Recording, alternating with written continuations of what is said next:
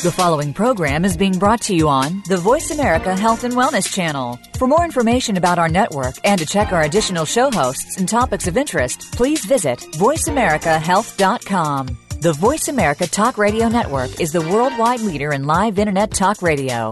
Visit voice america dot com. The views and ideas expressed on the following program are strictly those of the host or guests and do not necessarily reflect the views and ideas held by the Voice America Talk Radio Network, its staff, and management.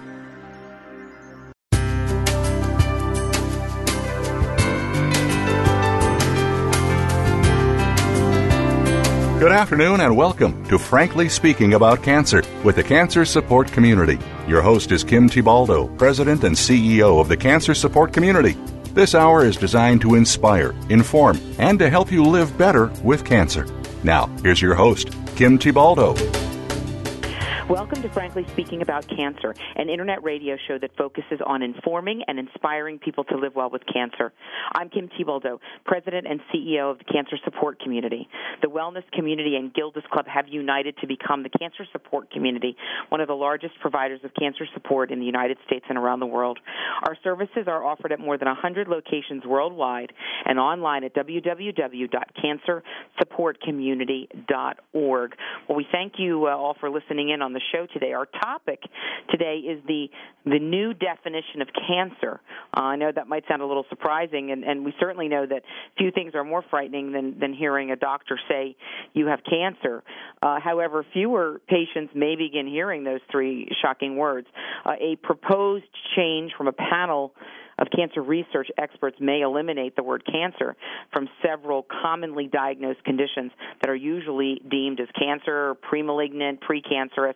So here to talk with us today uh, about this change is Doctor Otis Brawley. He is the Chief Medical Officer of the American Cancer Society, where he promotes cancer prevention, early detection, and quality treatment through research and education. Doctor Brawley also serves as Professor of Hematology, Oncology, Medicine, and Epidemiology at Emory University in Atlanta.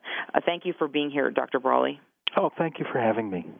Okay, well let's uh, let's jump in on this very fascinating conversation, because I know our uh, our, our listeners are, uh, are I think we're they're on the edge of their seats uh, about what we're talking about here uh, in in the event that they may have m- missed this news. Um, can you please, Doctor Brawley, explain to our listeners what this proposed change in the labeling of a cancer diagnosis is, and who this panel is that is making this recommendation? Yeah, over the last three years, a group of people brought together by the National Cancer Institute uh, with the support of the American Cancer Society uh, have been looking at the issue of overdiagnosis. Now, that's a, a technical term.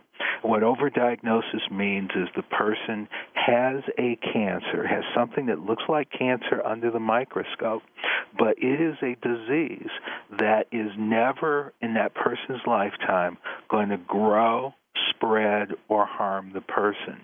And as we have done screening and a number of things over the last twenty, thirty years, we have noticed that there are a large number of people who have these small lesions that uh, so many of them uh, being diagnosed that we now know that there's a goodly proportion of a number of cancers, thyroid, breast, prostate, even lung cancers, that really are never going to harm the person. And the worst thing that we can do is actually tell that person they have cancer and then treat them. Now, uh, as we get into a molecular age, we're actually starting to be able to look at a diagnosed cancer and in some diseases say, this is something that looks like cancer, but this is the kind of cancer that's never going to bother this person. Uh, and so the question is, should we be calling it cancer? So, Doctor Brawley, can you tell us a little bit more about Uh, this panel and what this uh, what the process has been to arrive at this recommendation? Are these uh, you know cl- clinical researchers? Are they frontline oncologists? And, and, and what was sort of the, the you know the process to issue this new report? Well, the group of people who've been brought together are, are varied in their backgrounds. Many of them are uh, clinicians uh, who treat prostate and breast cancer, but we also have some pathologists. These are the people who normally diagnose what a biopsy is, and there's some basic scientists. And very importantly, in order to figure this problem as a real problem, uh, we actually have uh, people who are uh, uh, outcomes people, epidemiologists who actually look at treatment outcomes. And and so to drill down a little bit, is this is it, you know is this just a uh, you know a sort of a technical update to the definition of cancer, or, or, or is this something that's going to have long-term ramifications in in patient care? Is this something sort of in, a, in an academic or theoretical realm, or how, how does this start to sort of trickle down to the to the frontline patient experience? No, it's already starting to trickle down to the frontline patient experience. In the realm of prostate cancer, for example, uh, we've started to realize that a lot of men who have what's called Gleason score five or Gleason score six prostate prostate cancer. These are uh, prostate cancers that look very non-aggressive under the microscope. And we've always said these were good prognosis prostate cancers. There's actually studies to show that very, very few people are ever harmed by these cancers if these cancers are watched and not treated. And so in prostate cancer, much of what you've heard about the discussions about should we be screening for prostate cancer, should we be treating for prostate cancer, intimately involved in this uh, this whole discussion. And we're actually, there. there's actually been twelve papers published in the last year that basically say, should we be calling Gleason score six prostate cancer prostate cancer?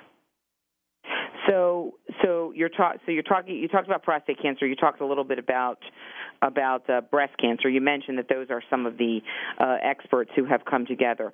Are those pr- prostate and breast? Are those the only two types of cancer no. uh, that that you know where we're having this discussion right now? No. Any, any other kinds of cancers? No, we've already uh, very quietly over the past five or six years, and indeed this is what caused uh, a wider discussion in uh, bladder cancer. Some things that were called bladder cancer in two thousand three, two thousand four have been reclassified and renamed.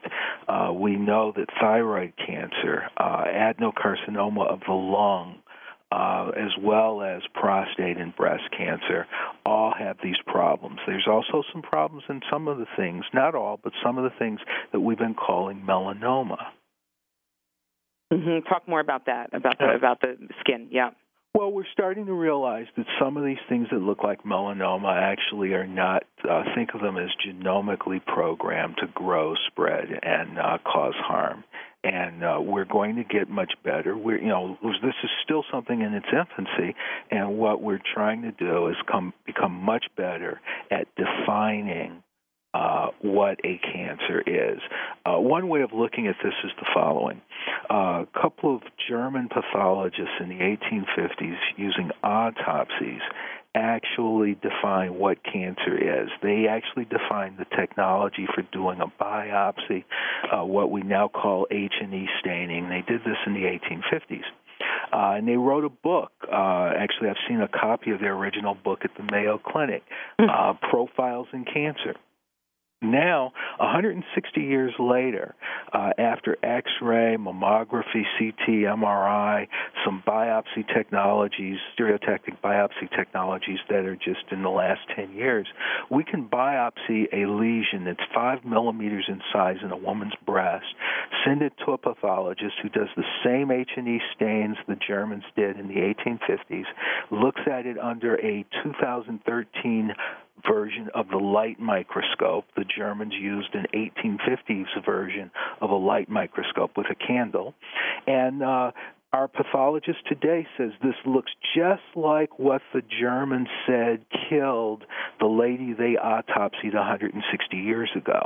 Nowadays, we know that five millimeter lesion may look like a cancer, but it may not be genomically programmed to grow, spread, and metastasize. And what we're moving toward is being able to do a genomic test to give us a twenty-first century definition of what is cancer and move away from that mid-nineteenth century definition.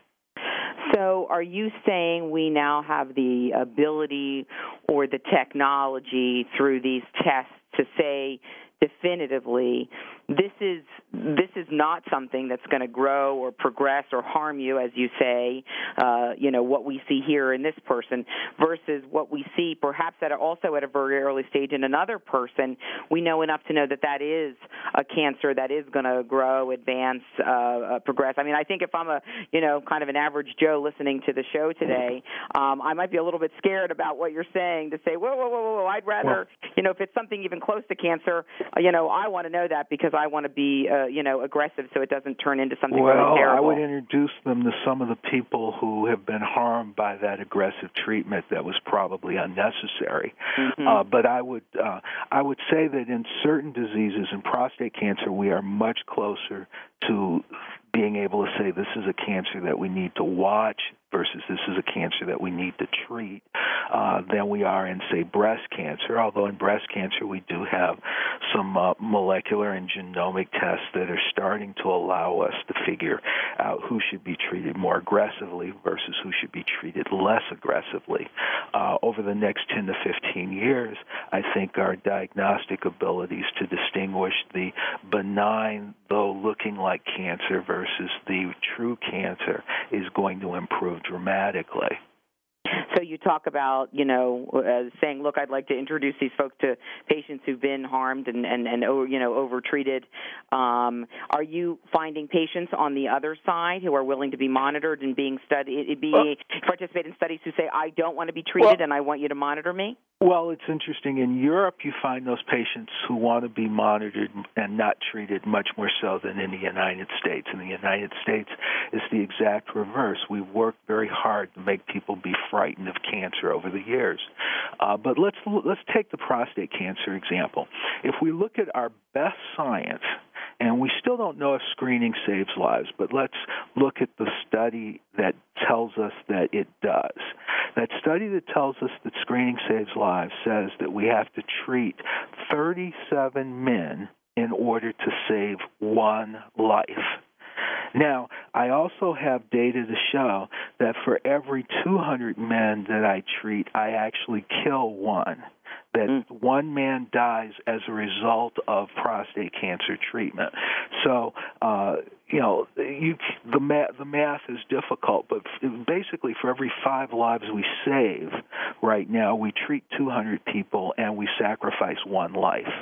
Mm-hmm. If I could be able to figure out the one hundred ninety-five men who don't need to be treated and just zero in on those five lives, I'd be much better and much yeah. happier. Well, and that, that you know that, that, that science sounds a little more, you know, uh, uh, appealing than the, you know, you, you talk about sort of, you know, we're looking at that down the road, and maybe again for uh, you know for listeners a little more uh, you know more appealing um, than perhaps where we are at this moment. But I well, mean, I think that's the you know research and and uh, and, and progress that uh, you know that we need to make. I've got a quick minute until the break, Doctor Brawley. Please go ahead. Yeah, I was going to say, the number of men who are being treated for prostate cancer in twenty thirteen is far less than the number who were being treated in two thousand five. We're already starting to get men to be watched as opposed to get aggressive treatment in low-grade prostate cancer. So, so the tide, so the tide is already, uh, already turning, and we're seeing some benefit from that. Um, this is Frankly Speaking About Cancer. We're talking about the new definition uh, uh, of cancer. We're seeing some changes. There was a significant report that came out this year, and the, there were perhaps some uh, diagnoses we're calling cancer that don't necessarily need to be called cancer. We're learning about which those are. The, the, the science is advancing so that we can determine that and perhaps not be uh, treating folks who are being treated today uh, unnecessarily. Uh, this is Frankly Speaking About Cancer. I'm your host, Kim Thiboldeaux. We're going to take a quick break, and we'll be right back.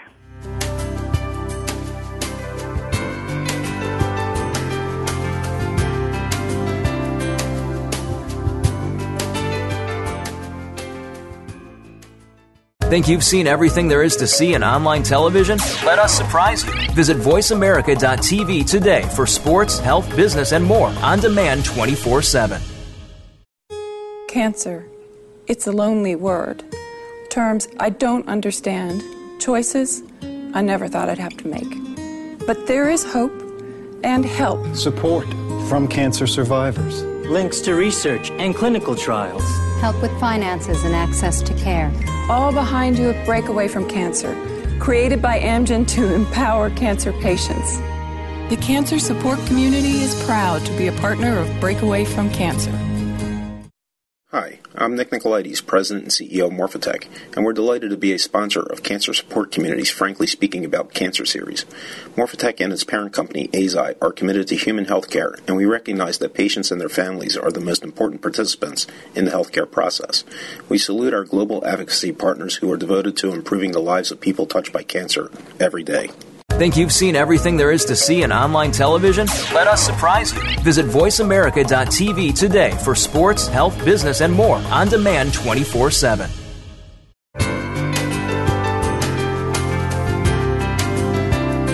You're listening to Frankly Speaking About Cancer with the Cancer Support Community, an inspirational program offering the resources you need to live a better life with cancer.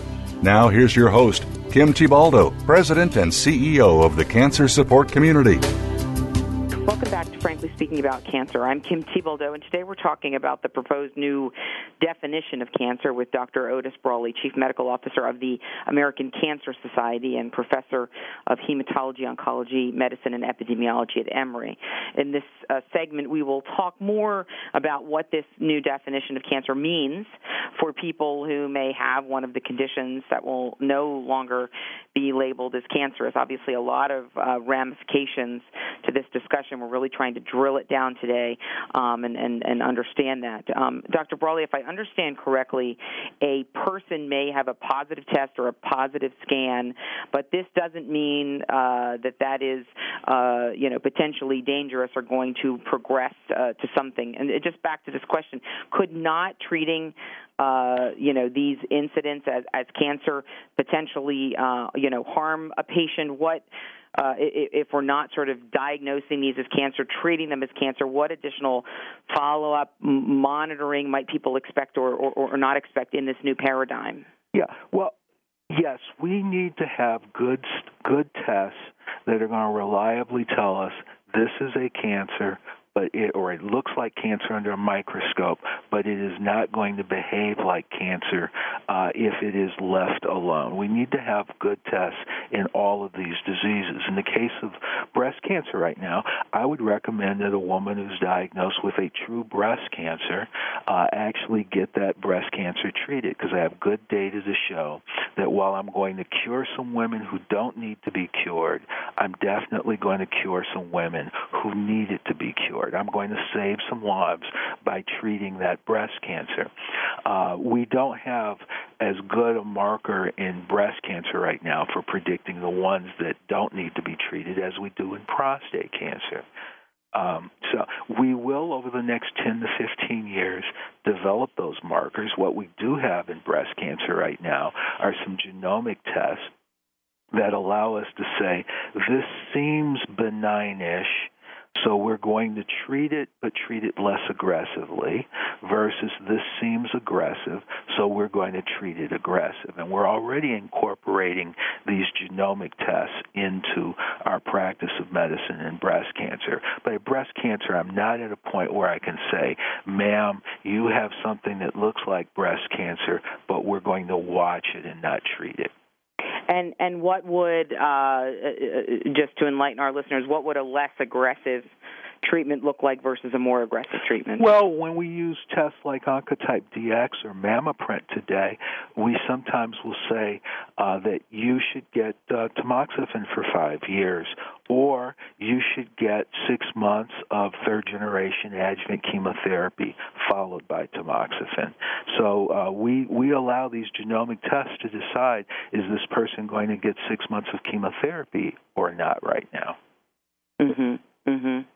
Um, can you, uh, you talked a little bit in the first segment about um, our, uh, you know, how we as a society in the U S as a culture think about and approach cancer versus, uh, you know, the uh, the example you used in, in, in Europe, where there's perhaps a less fearful approach, a less aggressive uh, a, a, a aggressive approach. Can you, do you have some theories, you know, to what do you do you attribute those sort of cultural differences? Well, you know, our method of consuming health care in the United States is also different from the consumption of healthcare in Europe. Uh, indeed, that's one of the reasons that we're in such a problem right now for healthcare. You know, one of the things that I spend a lot of time talking about is the fact that uh, eighteen percent of our economy is healthcare, and it's on a it's actually growing toward thirty percent of our economy by twenty thirty. And the question is, can the United States survive with thirty percent of its economy being healthcare uh, at a time where if you go to France or Germany, uh, their economies are eight to ten percent being healthcare? Uh, we are basically uh, going to go bankrupt off of healthcare costs in the United States because we overconsume. We look for a pill or a treatment as the solution to every problem. Uh, we operate on people when they should probably go to physical therapy for low back pain. Uh, we uh, have a huge obesity problem, which is contributing to hypertension, diabetes, as well as cancer.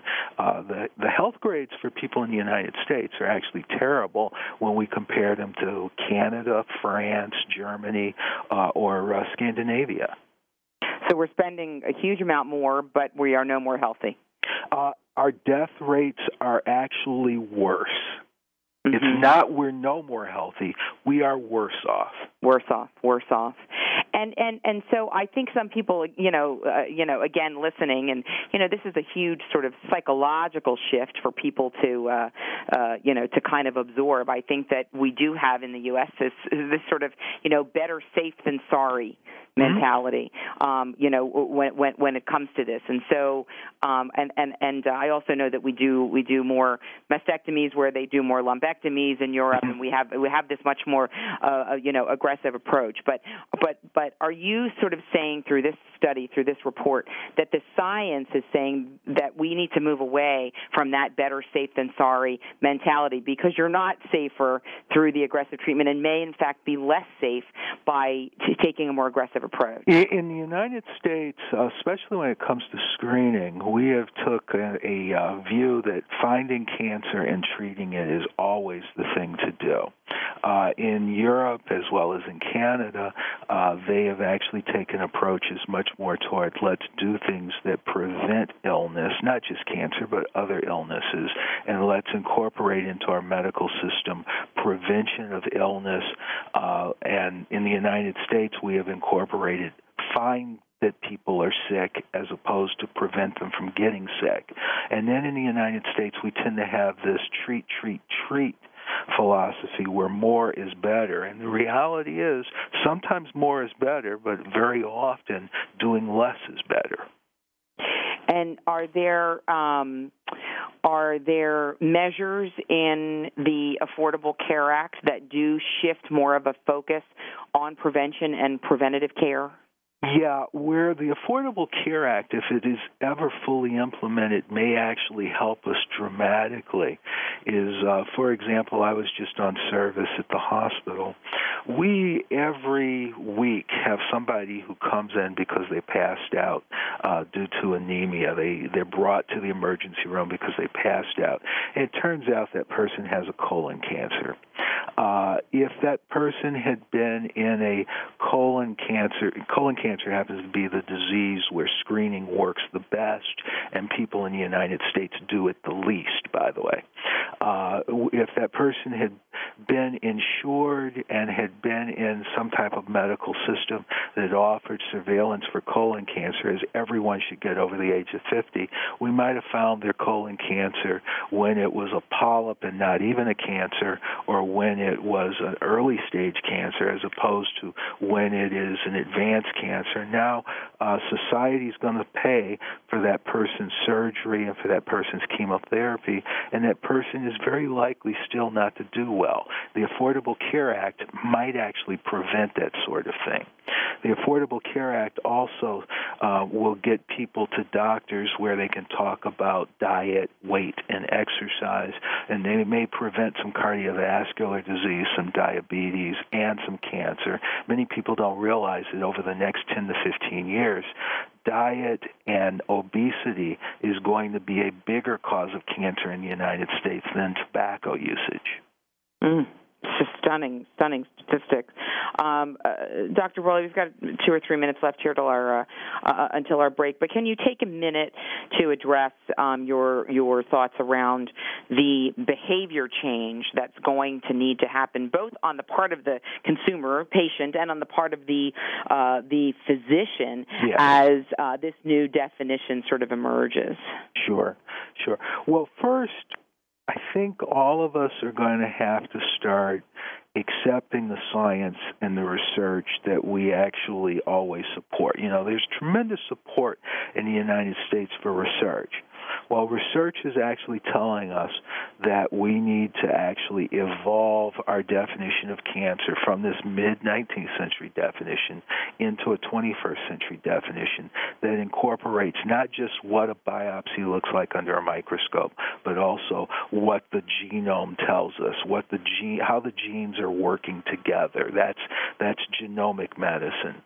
Uh, then I also think that all of us, doctors and patients in the United States, need to start seriously concentrating on what we can do to prevent disease as opposed to this mindset that we've been in to find out that people are sick early on so we can intervene. Let's let's go go even before they get sick and try to keep them from getting sick. And I think that type of mindset is what is the only thing that's going to save our economy at some point, because, as I said earlier, we are moving toward a third of our economy being healthcare costs.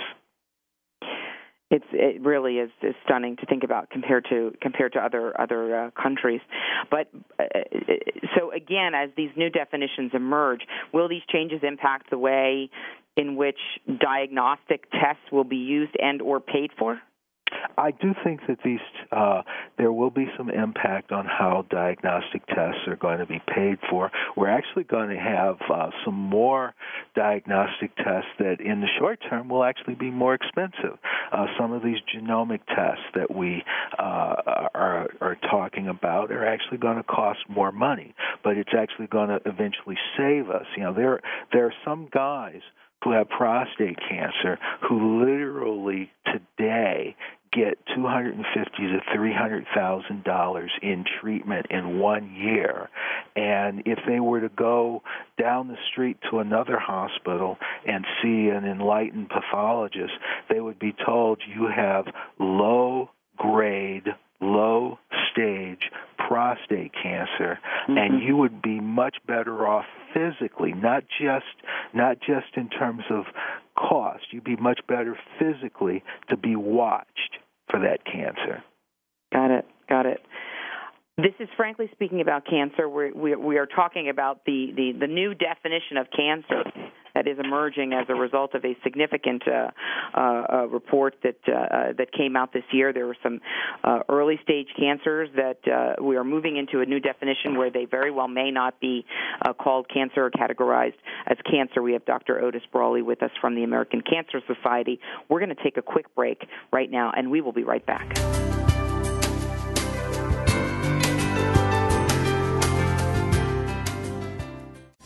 We're making it easier to listen to the Voice America Talk Radio Network live wherever you go on iPhone, BlackBerry, or Android. Download it from the Apple iTunes App Store, BlackBerry App World, or Android Market. People living with breast cancer often find it difficult to ask for help, and many of the people in their lives want to help but don't know how. During National Breast Cancer Awareness Month, Cancer Support Community is proud to support Meal Trains, sponsored by Magnolia, which utilizes meal train dot com, a free shared online calendar, to streamline the process of giving and receiving meals for families coping with breast cancer. Help us reach our goal of one thousand new breast cancer-specific meal trains this October. To learn more, visit meal train dot com slash M M T and enter the code Magnolia B. or visit us at cancer support community dot org. Cancer Support Community is proud to be a partner of Magnolia Meals at Home, a new pilot program that aims to help patients by providing nourishing meals to households affected by breast cancer so loved ones can spend more quality time together. This program is currently available in and around two pilot cities, Andover, Massachusetts, and Woodcliff Lake, New Jersey. Participants will receive one delivery of meals every month for up to six months when enrolled in the program. Each delivery includes up to seven meals designed to help meet the nutritional needs of people living with breast cancer and ten meals for family members. This novel program is brought to you by the Eisai Women's Oncology Program, Magnolia, Cancer Care, the Cancer Support Community, and Meals on Wheels Association of America. To find out if you or loved ones are eligible, visit online at w w w dot magnolia meals at home dot com or call six one seven, seven three three, five eight four eight. What's going on behind the scenes with your favorite Voice America show or host? For the latest news, visit the iRadio blog at i radio blog dot com.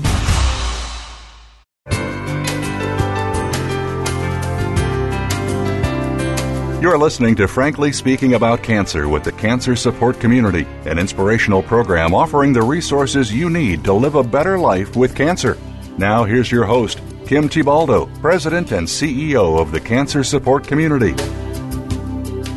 Welcome back to Frankly Speaking About Cancer. I'm your host, Kim Thiboldeaux, and today we're here with Doctor Otis Brawley, Chief Medical Officer of the American Cancer Society, talking about the new definition of cancer.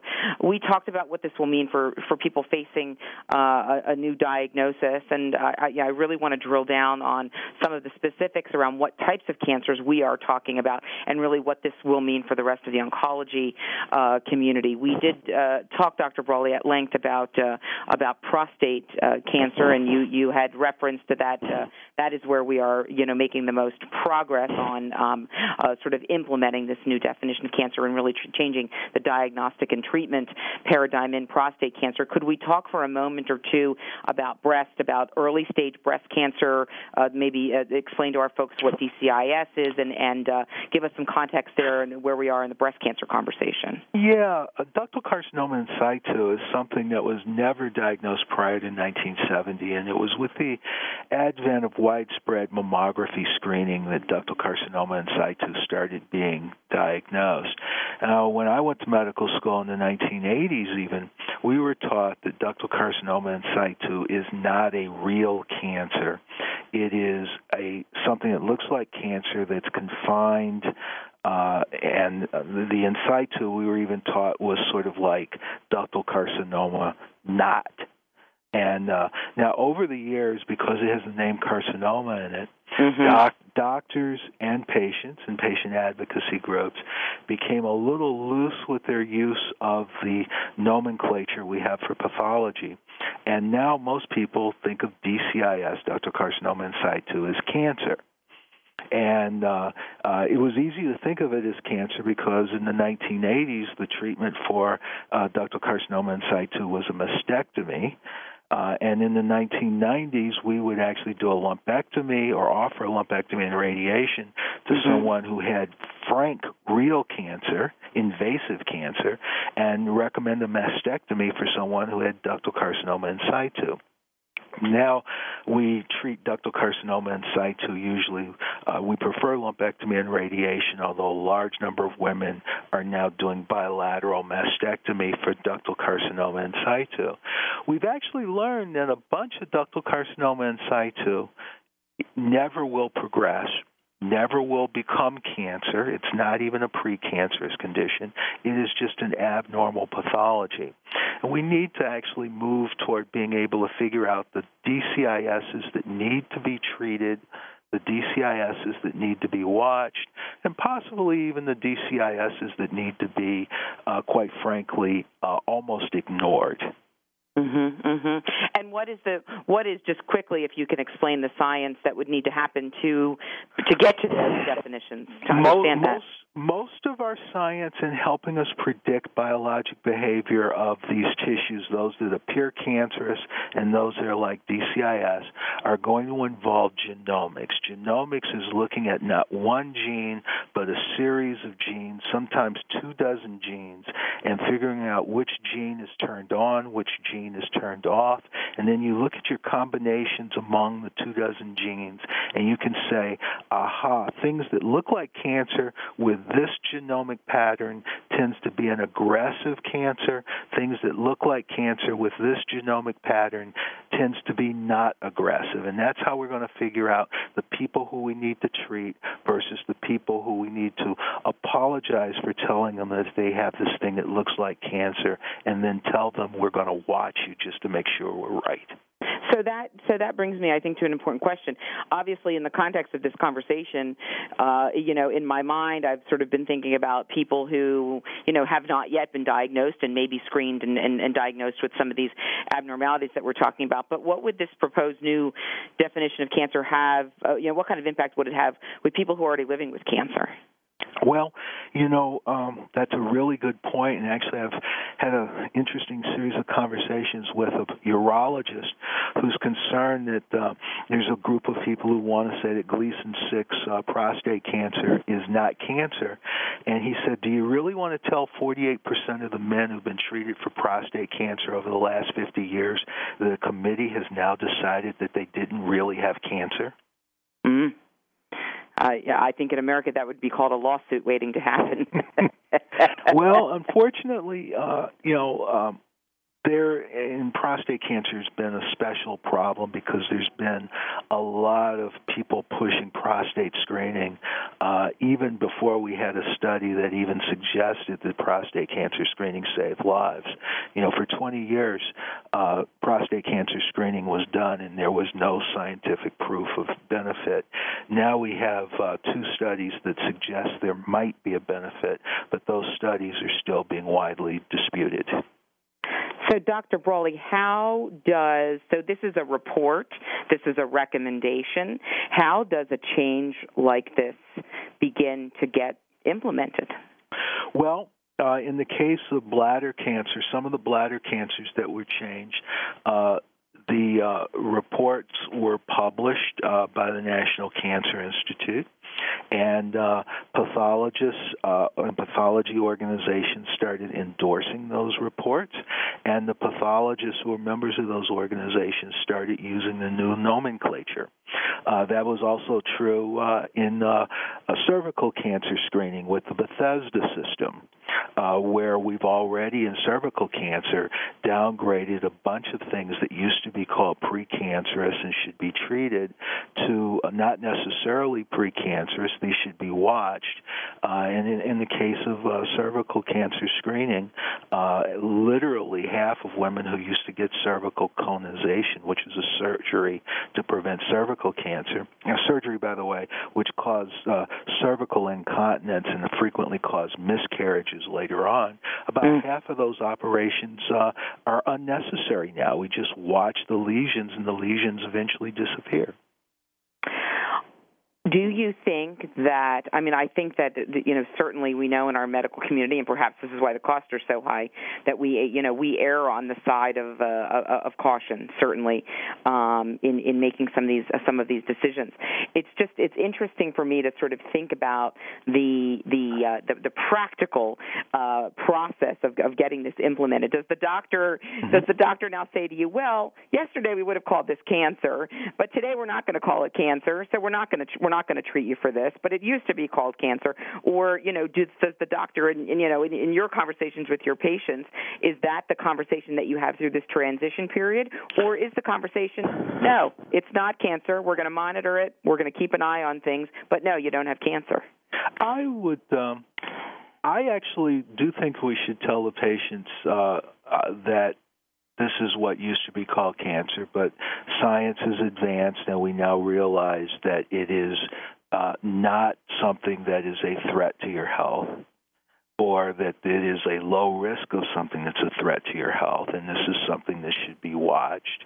Uh, I think we also need to talk a little bit more about the harms that we cause uh, with screening and treatment. You know, I, I already told you about prostate cancer screening. Uh, yep. You know, the lung cancer screening study that everybody rejoices about actually shows that for every five point four people that you save from lung cancer, you actually put two people into an intensive care unit and one person ultimately dies. Uh, mm-hmm. It also shows that for every one thousand people that you screen, uh, twenty-five percent, two hundred fifty, are going to get called back for additional testing, and some of those additional tests are going to be things like needle biopsies of the lung, which can cause collapsed lungs and heart attacks. Mm. So, you know, we, we need to be careful of our tendency to want to intervene, and we need to intervene when it's appropriate and mm-hmm. not intervene when not intervening is appropriate. In the United States, we tend to be too aggressive. Do you think that, what happens with the patient who says, uh, great, Doctor Brawley, good for you for the new definition. I want you to treat me, you know, under the old paradigm as if it were cancer. Um, I don't want to take any chances. I don't want to take any risk. Are we going to get to a point where the insurance company's not going to pay for that? Or are we going to get to a I, Yeah, well, we're, this is somewhat of a political statement on my point. Yeah. I think the insurance company should not pay for that, and I think that uh, if that patient wants to find a doctor who will treat them, that's fine and good, and that patient mm-hmm. should pay for it, and it would be between that patient and that doctor. Mm-hmm. I would not treat that patient. Uh, mm-hmm. And I would hope the insurance company wouldn't uh, pay for it. But if the patient wanted treatment, uh, I think the patient should be free to get it, but they should pay for it themselves. Pay for it themselves. Or uh, in some in- if they wanted to establish some insurance where they paid higher premiums because they got this sort of thing. Yeah. Yeah, no, it's an interesting point. Uh, we've only got a minute or two until our break here, Doctor Brawley. But generally, can you tell us how have you know how, how has the physician community responded to to, uh, uh, to this report, to these announcements? Is there pushback? Is there acceptance? Are we sort of across the spectrum on that right now? Well, in the academic community, uh, in most of the academic community, there's been tremendous acceptance, and there's been the feeling for a long time that there's been significant overtreatment. There's also the understanding on all of our parts that this is where science is going. You know, I, I started early on by telling you that even though I believe that twenty percent of women who have localized breast cancer uh, will be treated needlessly and cured needlessly, at this juncture, the state of the science is I would recommend that they all get treated. Uh, ten years from now, I'm hoping that we're going to have uh, a test that's going to allow me to decide what twenty percent don't need to be treated and need to be watched. So all of us are uh, looking at this, uh, I think, uh, Uh, somewhat happy that we're advancing this. We're actually going to spare some people uh, the harms associated with treatment, uh, but we have to be cautious as we move forth, and we have to clearly explain what, what it is we know, what we don't know, and what we believe. It really, it really bumps the uh, the physician patient dialogue to a whole new level, doesn't it? I mean, you're going to need to take more time uh, with your patients, it seems, as we just get to our break here. Yeah, it's unfortunate, uh, and, you know, doctors don't get paid to talk to patients, which is really, yeah. really unfortunate. Yeah, we're with you. We're with you on that. We agree that uh, that uh, that that uh, time that physicians are dedicating to these kinds of conversations needs to be, you know, that's what needs to be paid for and reimbursed by the insurance companies. Uh, this is Frankly Speaking About Cancer. We're talking about the new definition of cancer with Doctor Otis Brawley. We're going to take a quick break, and we will be right back.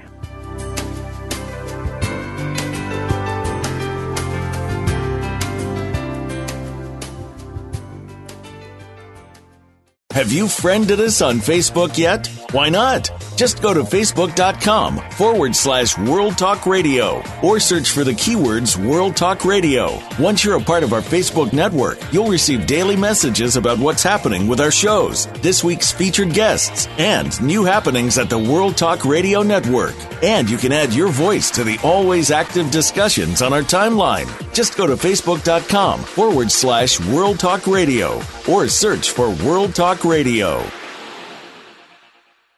Effective cancer treatment requires more than just medication or surgery.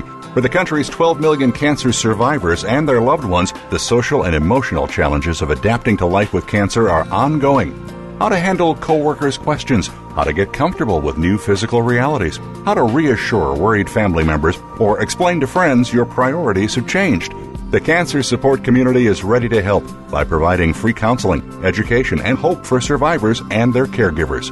Whether online or at over one hundred locations around the world, the Cancer Support Community is ready to offer the support you need to live a better life with cancer.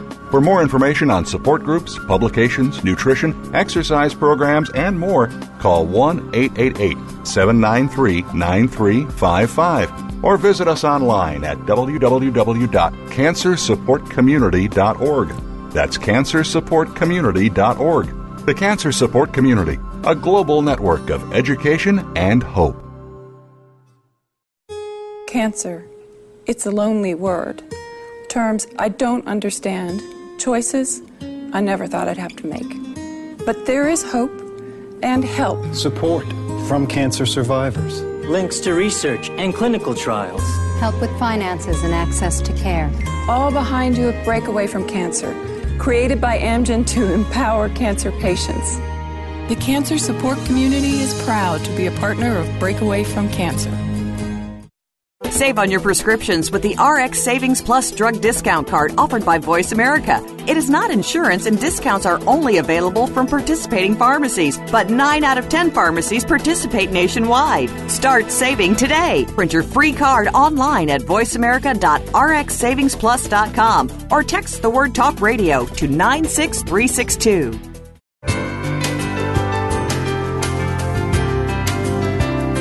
You're listening to Frankly Speaking About Cancer with the Cancer Support Community, an inspirational program offering the resources you need to live a better life with cancer.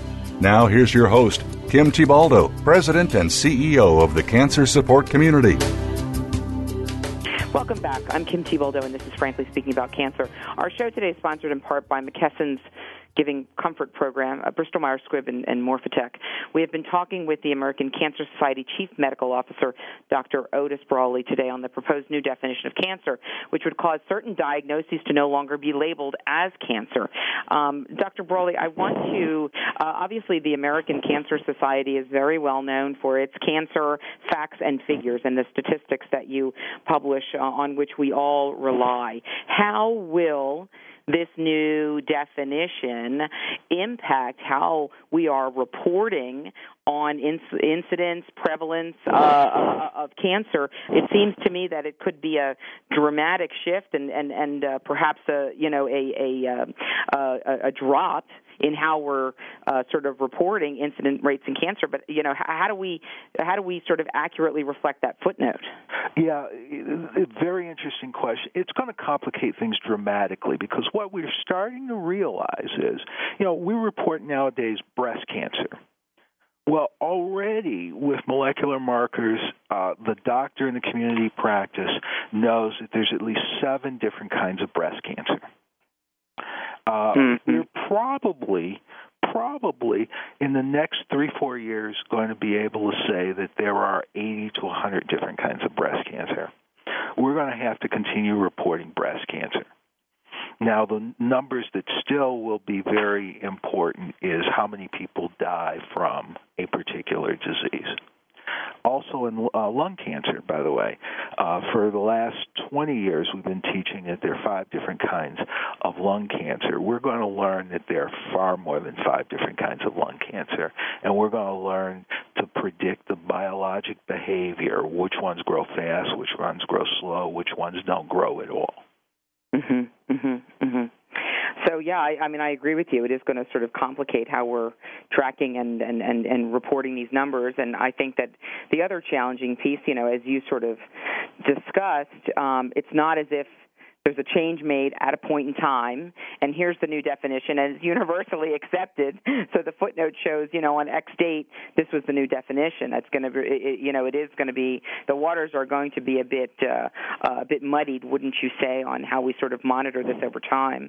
Oh, absolutely, the waters will be muddied. Um, now, there are some things that we're already doing. For example, uh, we no longer call ductal carcinoma in situ breast cancer.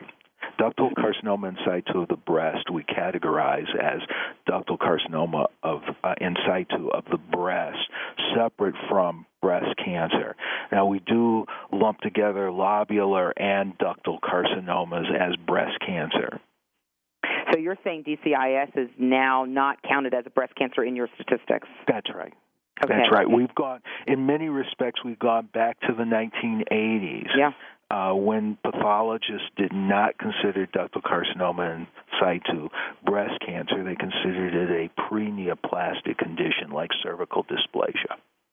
So it's uh, it's uh, it's one step back to take two steps forward. That's right. That's a good way of putting it. As opposed to the reverse. Um, uh, Doctor Brawley, can you talk for a moment about, uh, as we move to the end of our show here, can you talk for uh, a moment or two about the American Cancer Society's role in this journey to change the cancer definition? How have you been involved? What are you doing to educate folks about this and have a central role here? Yeah, well, the first way that it was discovered that there are these cancers that don't really need to be treated was actually in looking at the numbers. What you have in the case of um, several different cancers is dramatic increasing rates of diagnosis of the disease with small declines in mortality from the disease. And uh, these are A C S numbers from A C S facts and figures and stuff that we do in collaboration with the epidemiologists at the National Cancer Institute. And we could actually uh, uh, figure out uh, over the last twenty years, for example, in uh, prostate cancer, there's well over a million men who were diagnosed with prostate cancer uh, who did incredibly well, so well, that we started realizing that they didn't have a disease that was ever going to bother them. You know, but they, a million men were diagnosed and treated, you know, from nineteen ninety through about twenty ten. And uh, uh, and so we were one of the folks who actually helped to figure out this trend. Mm-hmm. A lot of our basic scientists, uh, who are some of whom are funded at universities around the, the country by the American Cancer Society, the Department of Defense, and the National Cancer Institute, those are the folks who are actually starting to figure out these genomic tests that help us to predict the behavior. So the American Cancer Society was funding some, but not all of that. Mm-hmm. And then uh, uh, the first meeting that the National Cancer Institute had when they called together a group of about eighty individuals to talk about this, uh, uh, this renaming certain things, was held about four years ago. It was actually held at the American Cancer Society headquarters in Atlanta. Now, uh, as that group has continued on doing its work, it's that those meetings have been held around the country, most commonly in Bethesda at the National Cancer Institute. But uh, the meeting is uh, uh, the meetings have been partly sponsored by the American Cancer Society, but with other folks sponsoring them as well. Mm-hmm. Mm-hmm, mm-hmm. Um, as we get to our uh, uh, to the to the finish of our show here, which I'm a little bit sad about because this is such a such a great conversation, Doctor Brawley, do you think that, you know, we've talked a lot about prostate cancer, we've talked a lot about breast cancer. Is is this going to be a, a you know a bit of a rolling process by tumor type, by body part, or you know is the obviously we have a lot of you know scientific research in specific areas of cancer. We've got professional societies in different areas of cancer. Are we going to see changes and progress over time? Sort of tumor type by tumor type? Yeah, it's going to be tumor type by tumor type. You know, the ones that people have focused on the most are prostate cancer because we have the best predictors of what we should not be treating right now. Breast cancer because of the high numbers. Adenocarcinoma of the lung has come out uh, as an important cancer because uh, screening studies recently have shown us uh, that there might be some over-diagnosis. Uh, Thyroid cancer is in the mix, uh, but we're going to see it. Now, cervical cancer and bladder cancer, we've already changed the names and really nobody even winced. Uh, but we're going to be looking at endometrial cancer and a few other things. Uh, mm-hmm. Interesting, the one cancer where we don't seem to have a lot of overdiagnosis of the cancer itself is uh, colon cancer. Mm, interesting. Yeah. Interesting. Why is that? I don't know. Uh, okay. Interesting question for research. Yeah. Interesting yeah, for sure. question for research. For sure, for sure. Um, and maybe that opens up the door for us to have you back onto the show. as, oh, I'd love to. Uh, as the science unfolds, I, I really do want to thank you uh, so much, Doctor Brawley, for a great show today, for explaining to us what this new proposed uh, definition of cancer will mean for the future of medicine. Um, we, we do look forward to seeing how this will play out and, and, and change uh, the way we see a diagnosis. So I, I hope you will come back and join us again oh, as this unfolds. I'd love to. Thank you. Thanks uh, uh, Thanks for joining us, folks, uh, for Frankly Speaking About Cancer today. Uh, I'm Kim Thiboldeaux, President and C E O of the uh, Cancer Support Community. The Cancer Support Community uh, provides a multitude of in-person, online, and telephonic support uh, centers all over the country. We have a helpline, a very vibrant online community. If you or someone you know is faced with a cancer diagnosis, you do not have to face cancer alone. Uh, for more information about our programs, please visit us at w w w dot cancer support community dot org. to find one of our centers near you, or uh, call in anytime to our toll-free helpline at eight eight eight, seven nine three, nine three five five. You can speak to a trained uh, licensed counselor who can help you with any of the issues that you're confronting uh, in a cancer diagnosis, whatever type of cancer, whatever stage of illness, and and, uh, and we also provide all of these services for the caregivers and loved ones of people with cancer. This is Frankly Speaking About Cancer. Thank you for joining us today. Until next time, be well, do well, live well.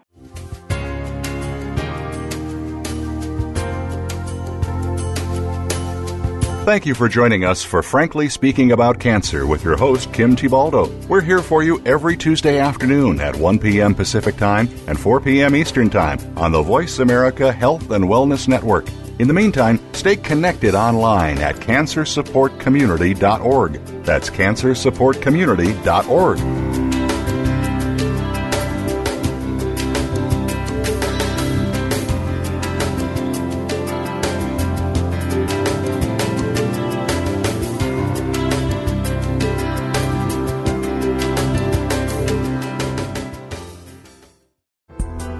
Thanks again for listening to the preceding program, brought to you on the Voice America Health and Wellness Channel. For more information about our network and to check out additional show hosts and topics of interest, please visit voice america health dot com.